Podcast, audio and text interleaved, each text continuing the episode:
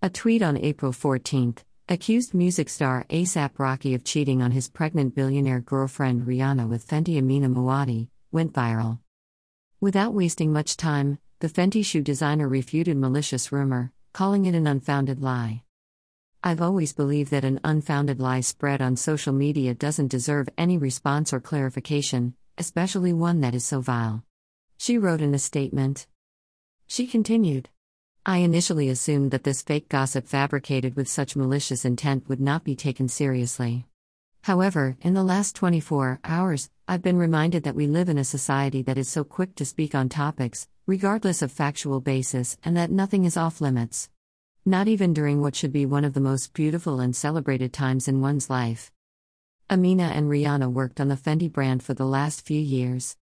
I have to speak up as this is not only directed towards me, but is related to people I have a great amount of respect for, while Rihanna is continuing to live her serene, best dressed pregnancy life and I go back to my business. I wish everyone a beautiful Easter weekend.